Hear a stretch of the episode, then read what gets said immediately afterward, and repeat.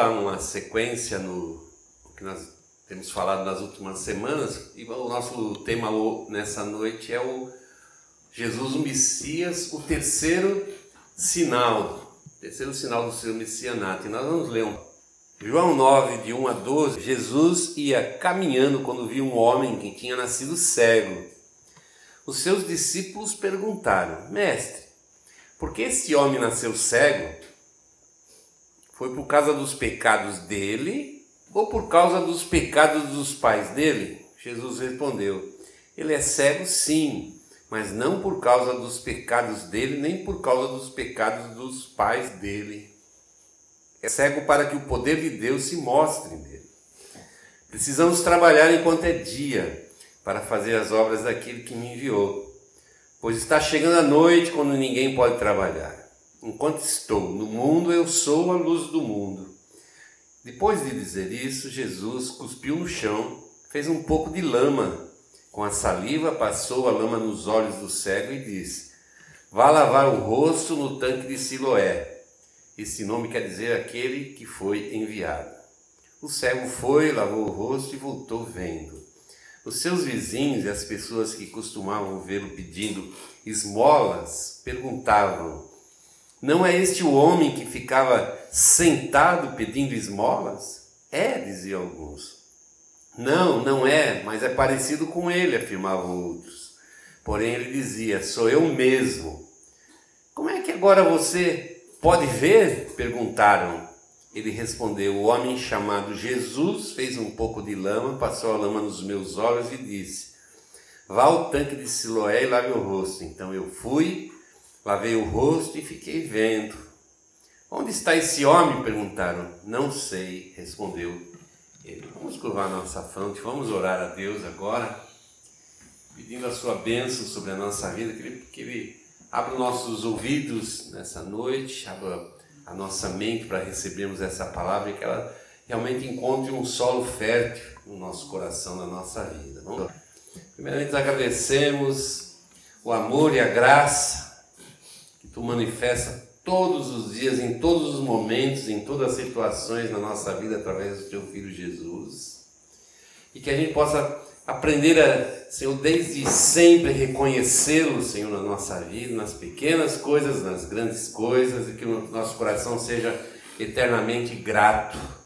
E nessa noite nós queremos crescer nessa obra, queremos aprender de Cristo, queremos mudar, Senhor, a direção das nossas vidas, correr a carreira que Tu nos destinaste a correr e que nós possamos realmente ser abençoados nessa noite e sair da tua presença, Senhor, com graça, com paz, Senhor, com um coração cheio de dedicação pela tua vontade, pelo teu querer, Pai. Abençoa cada um, eu te peço em nome de Jesus Cristo.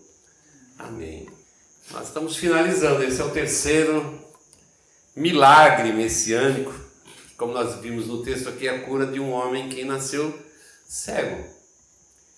Os rabinos, os doutores da lei ensinavam ali os judeus que, que haviam muitos sinais, muitos milagres que podiam acontecer e Jesus realmente fazia muitos, muitos milagres, mas em particular o Messias ele teria que realizar três milagres. Três milagres. O primeiro era a cura de um leproso. O segundo era expulsar um demônio mudo. E o terceiro era curar um cego de nascença. Que foi esse texto que nós acabamos de, de ver. E Jesus realmente ele, cumpriu todos esses esses atributos, essas, essas expectativas a respeito do Messias. Mas infelizmente a expectativa dos judeus estava totalmente distorcida, totalmente fora do propósito da vontade de Deus. Eles esperavam um Messias forte, um, tirasse o, o povo de Israel debaixo do jugo da escravidão dos romanos. E aparece Jesus que na visão deles era um mero carpinteiro, filho de um carpinteiro, conhecia os seus irmãos, sua família, e de repente esse, essa pessoa que era conhecida de todos que convivia normalmente com ele se levanta e diz: Eu sou o Messias. Começa a proclamar uma mensagem que não fala em armas, não fala em revolução, mas fala em amar. Amar a Deus sobre todas as coisas e amar o próximo. E Jesus Cristo não só fez os sinais, mas ele claramente quis que as pessoas ali, em particular os fariseus, que eram aqueles que mais questionavam Jesus, vissem, testificassem desses sinais, desses sinais. E não foi diferente nesse texto que nós lemos aqui. E antes de nós entrarmos no, exatamente no, no, no capítulo 9 de João, se nós olhássemos um pouquinho lá no capítulo 8, que é a base, vamos dizer assim, do que aconteceu nesse capítulo 9, nós vamos ver Jesus junto com o povo ali no, no templo, no pátio do templo, junto com os fariseus. E no decorrer do, do, do texto ali do capítulo 8, por duas vezes Jesus, não somente ele, ele, ele confronta ali os fariseus, mas ele é intimidado pelos fariseus e ele precisa de alguma maneira se esquivar, correndo o risco, risco de ser preso. Primeiro, quando ele Jesus se revela como a luz do mundo, lá no comecinho do capítulo 8, e ele na, na sequência, no, no versículo 20, no finalzinho do versículo 20, diz que a divergência foi grande e, e havia o perigo até deles se revoltarem contra Jesus, mas o, o versículo 20 ele termina dizendo assim: Ninguém o prendeu porque ainda não tinha chegado a sua hora.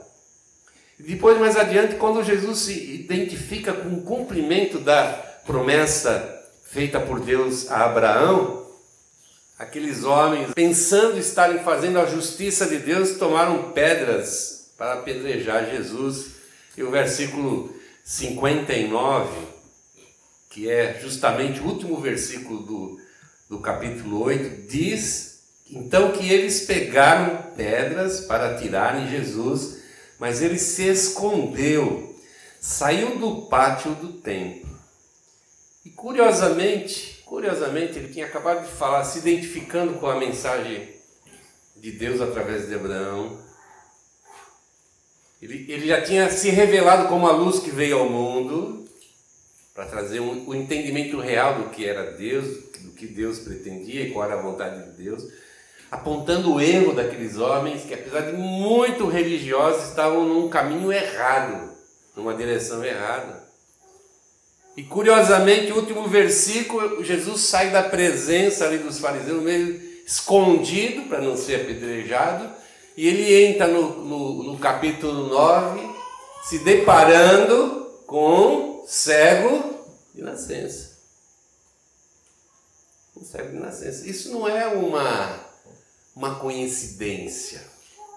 Isso é, é Deus, é Cristo, é o Senhor colocando em andamento o seu plano de revelação.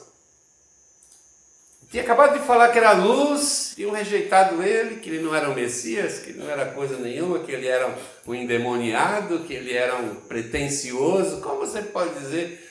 Você é novo, como você pode dizer que está falando de Abraão, como se fosse até mais velho do que ele? Jesus falou: Eu sou. Ele se colocou na posição de filho de Deus naquele momento, do próprio Deus encarnado. E eles o rejeitam. E ele, na sequência, encontra um cego, e é curioso no texto que os discípulos, usando a compreensão que eles tinham até então a respeito do fato daquele homem ter nascido cego, e o, e o pensamento judaico ali comum é que ele era cego por causa do pecado. E Jesus falou: não é nem por uma coisa nem por outra coisa. Ele nasceu assim para que o nome de Deus seja glorificado. Porque Jesus sabia o que iria fazer naquele momento. Sabia muito bem. E chama atenção como Cristo fez isso.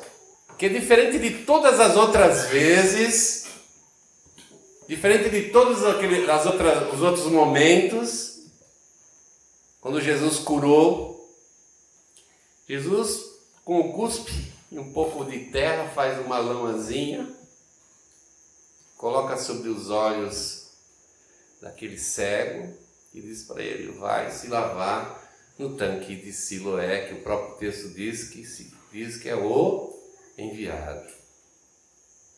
Jesus estava querendo mostrar para eles que ele era o enviado. mandou que ele fosse se lavar ali no tanque de Siloé, para que todos pudessem saber que ele era o enviado. Isaías faz um, uma previsão, capítulo 9, e aponta justamente a rejeição, que os judeus rejeitariam as águas do tanque de Siloé. Então a gente vê que essa, esse tanque de Siloé ele tem um significado muito grande. E não é à toa que Jesus falou: Você fiz essa laminha nos seus olhos, agora você vai lá lavar os seus olhos nas águas do tanque de Siloé. As águas do tanque de Siloé não tinham poder, autoridade nenhuma para fazer absolutamente nada.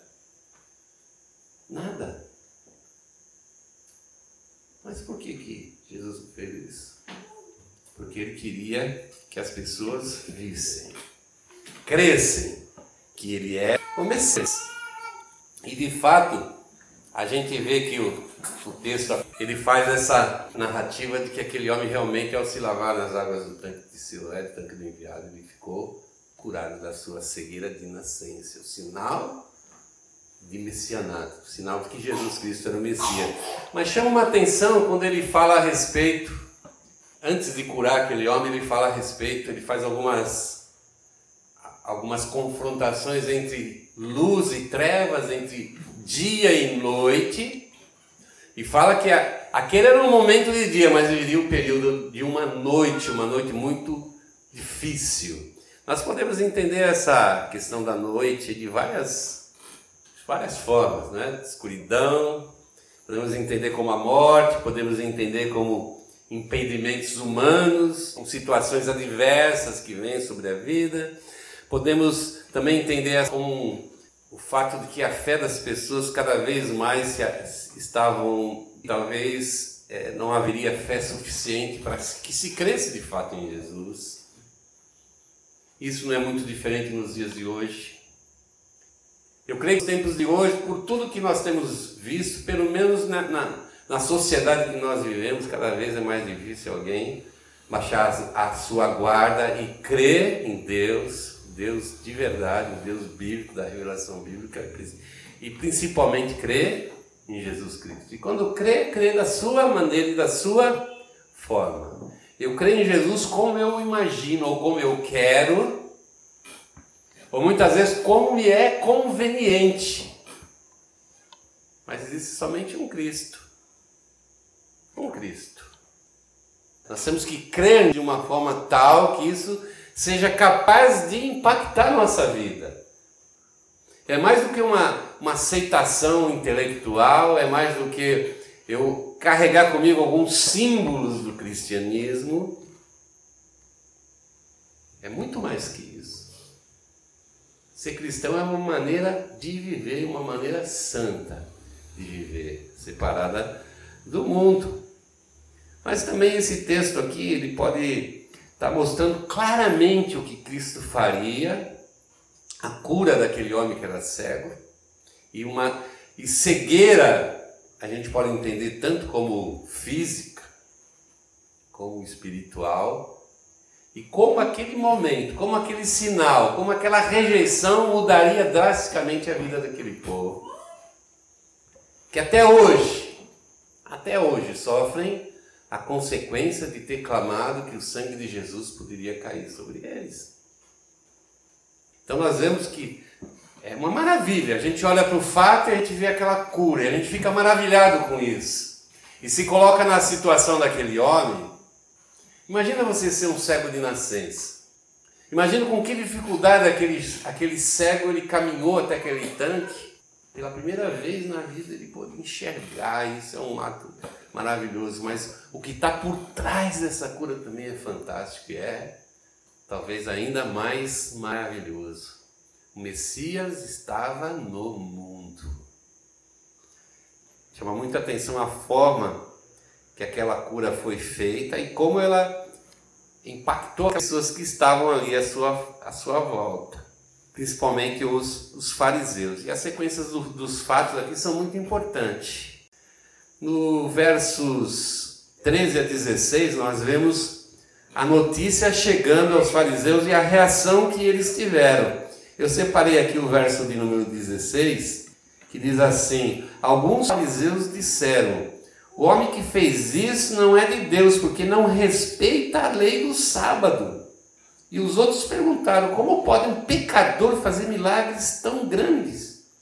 E por causa disso houve divisão entre eles. A gente vê como a mente é fechada, como alguém não consegue enxergar a misericórdia e a graça de Deus.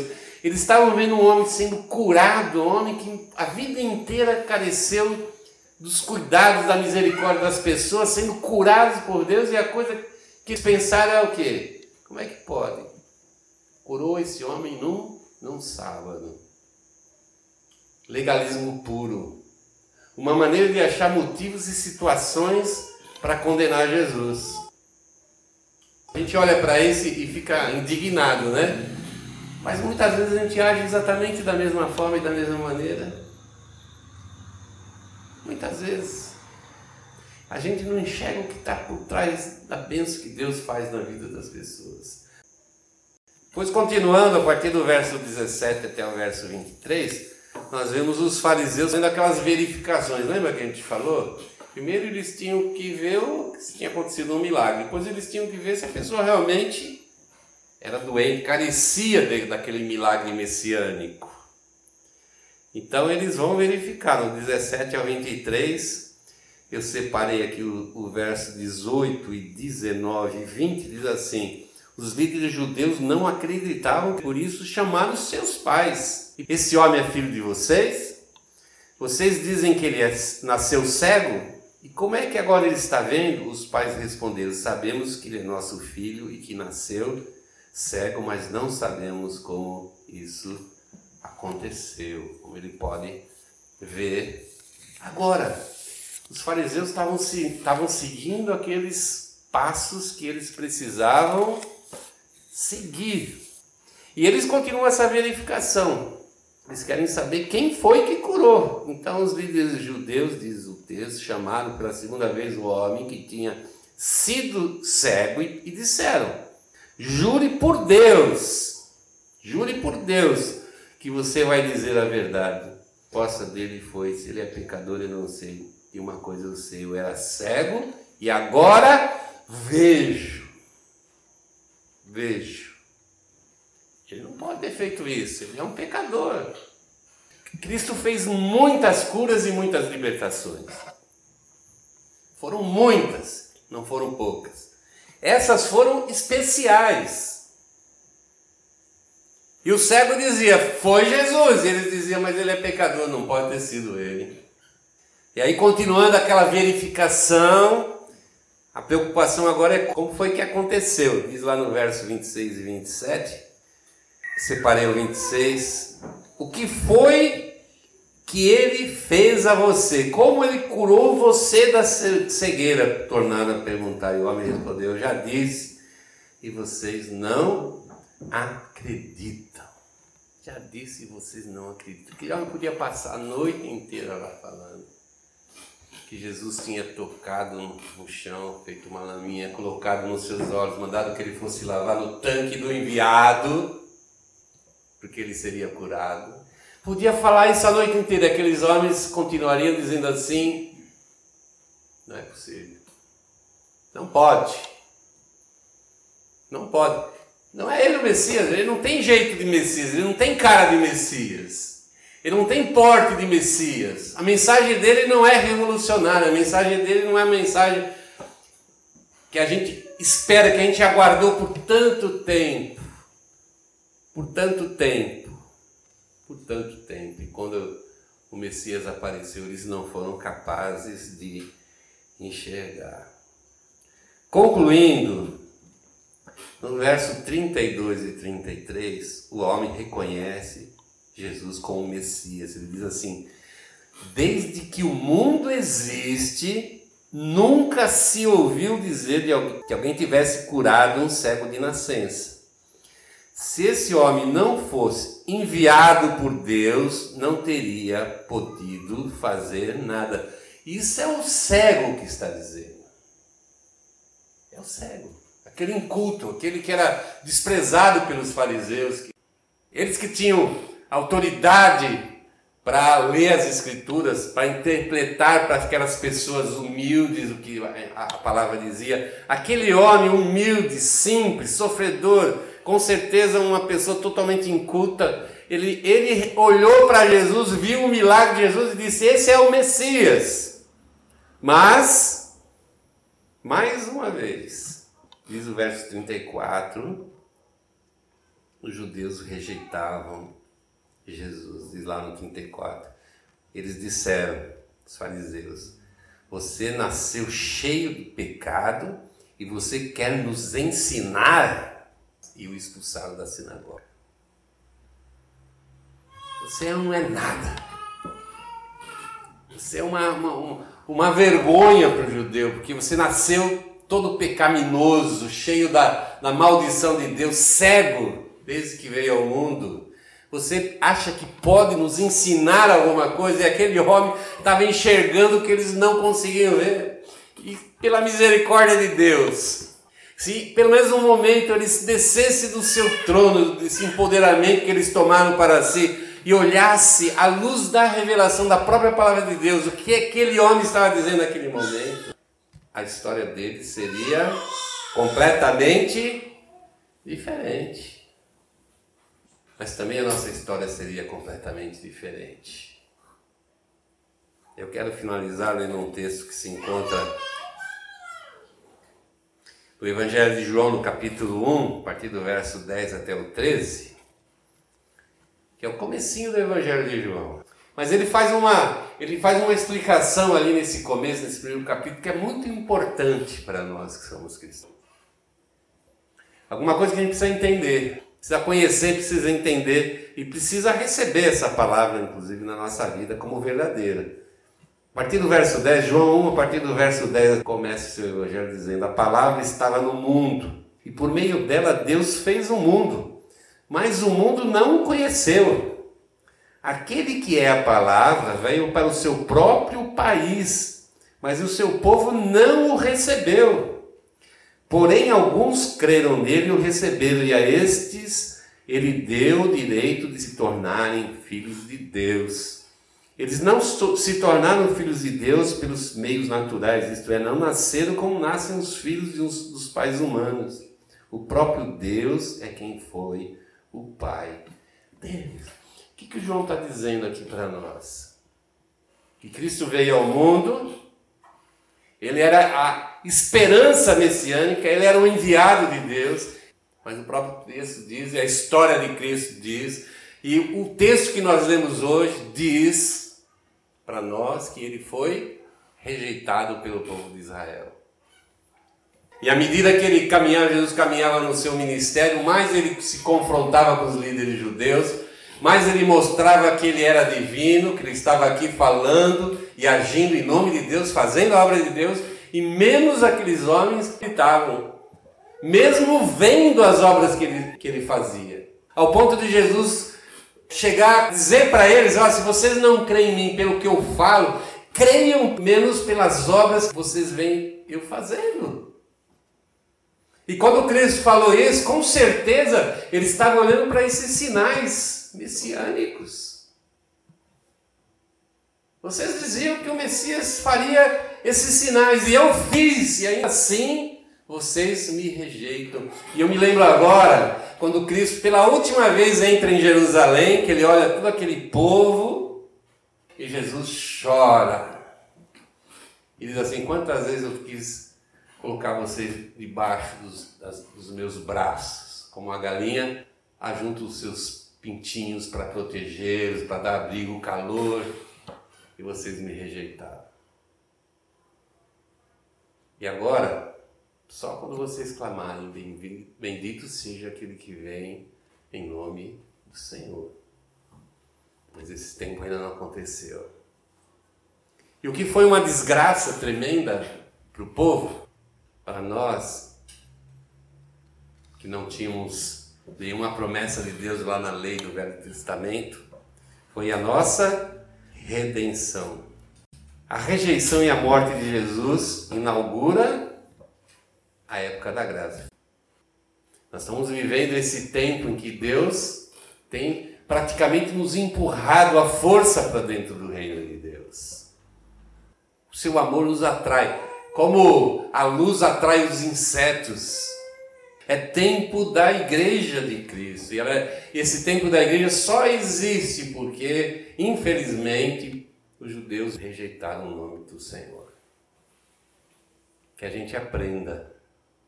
Paulo diz assim: que a gente não deve achar que nós podemos fazer o que nós queremos diante de Deus. Muito pelo contrário, ele diz que o povo judeu foi cortado, os galhos reais foram cortados por Deus por causa da falta de fé, porque não creram. Ele diz assim: vocês pensam que vai ser diferente com vocês, que são galhos enxertados na árvore? De jeito nenhum. E a gente precisa olhar para esse fato, essa rejeição, e olhar muito para a nossa vida eu realmente aceito, eu realmente recebo essa mensagem, eu realmente vivo essa mensagem, realmente o amor de Deus invade a minha vida e, e faz com que eu mostre aos outros esse grande amor que me impacta, que muda o meu presente, que muda o meu pensamento, que muda a minha agenda. Alguns discípulos de Jesus um dia falaram para Jesus, cara, o que você quer de nós é muito difícil crer na tua mensagem, aceitar que nossa vida é muito difícil. E diz a palavra que eles viraram as costas e foram embora.